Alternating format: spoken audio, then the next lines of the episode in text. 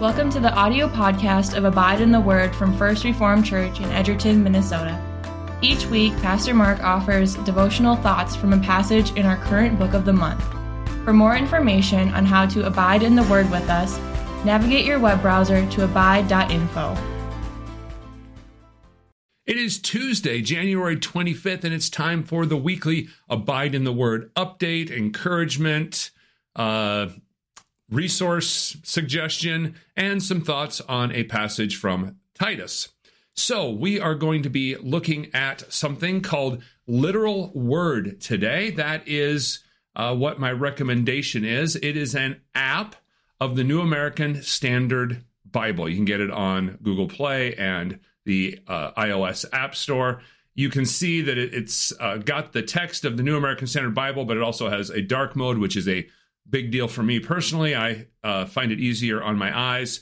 Uh, you can do highlighting. It is available offline, as you can see here. There's no ads, no social media features. It's just great. It's kind of a distraction free app.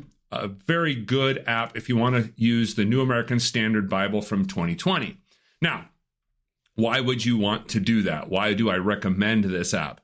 I would say that the New American Standard Bible is the closest to being a word for word translation that we have in English. The ESV is, is close to that, uh, but it takes uh, it puts some sentence structure together in a certain way to make it more readable. Whereas uh, the New American Standard is concerned about readability, obviously, or otherwise it it wouldn't be a good translation.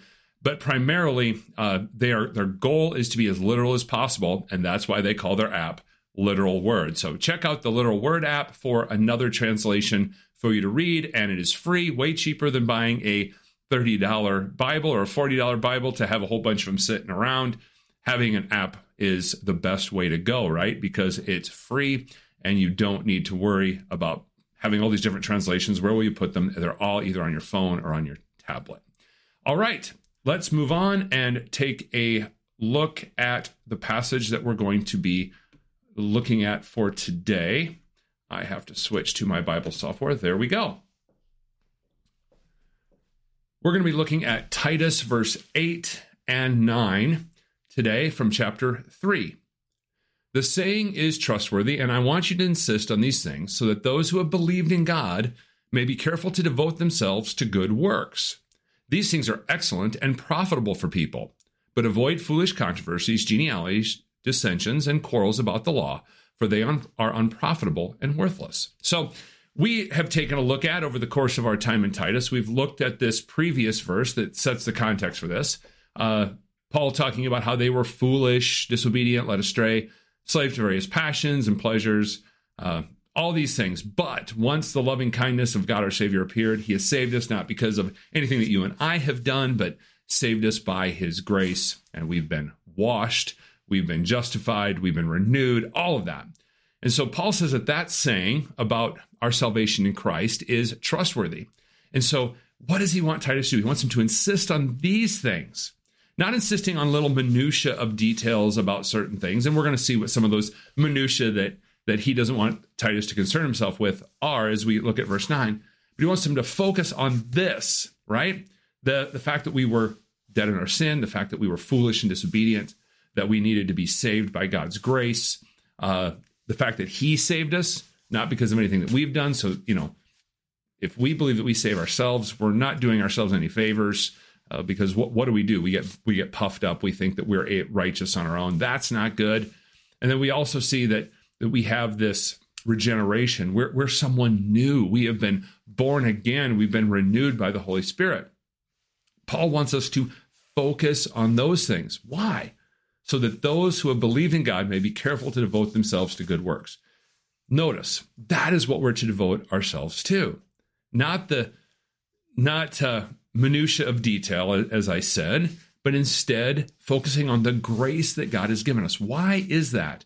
Because that leads us to holy living. The the desire to serve God and to love God comes from understanding the wonderful things that He has done for us.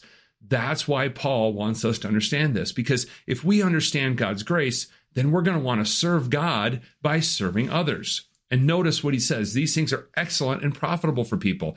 This helps folk, right? This lets us serve our neighbor and love our neighbor and share the gospel with them. But now, as I said, we get to verse 9 as we see the minutia that that Paul doesn't want us to worry about. Foolish controversies, genealogies, dissension, quarrels about the law.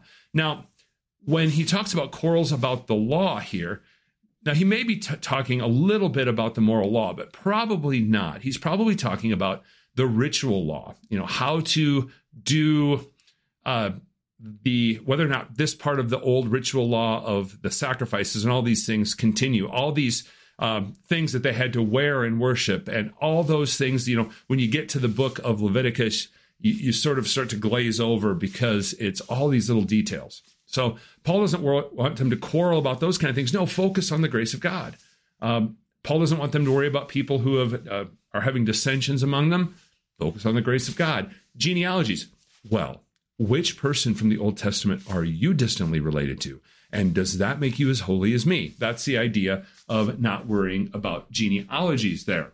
And so we want to avoid those kind of things. We want to avoid those because they're unprofitable, they're worthless. But notice the contrast that Paul's using here. Those kind of things are unprofitable and worthless. But this statement that he's made about the grace of God, about how salvation works, those things are excellent and profitable for people. So may we be a people, as we read through Titus, as we go out and live our lives every day, may we be the type of people who are most focused on the grace that God has showed us. Now, not only does that help us know our salvation and the importance of it, but it also helps us to view our neighbor in a different light. We understand that they also, if they're unbelievers, uh, we understand that they are needing God's grace, and we're not going to be judgmental towards them. If they are fellow believers, we're going to understand that they have received the same grace that we have, and the Holy Spirit is at work in them, just as the Holy Spirit is at work in us.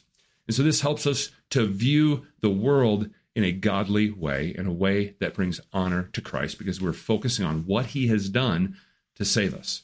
And again, remember these things, for they are excellent and profitable for people. May we live lives that are excellent and profitable today. Let me pray for you. Gracious God, we love your word, that it tells us of who you are and what you've done to save us. We pray, O oh Lord, that we would focus on the beauty of your grace, that we would be reminded of how we are fallen in sin, but you have rescued us radically and you've uh, caused us to be reborn and regenerated. And remember that the Holy Spirit is at work in us. May we read your word today with gladness, and may that word be at work in us through the power of your Holy Spirit. It's in Jesus' name that we pray. Amen.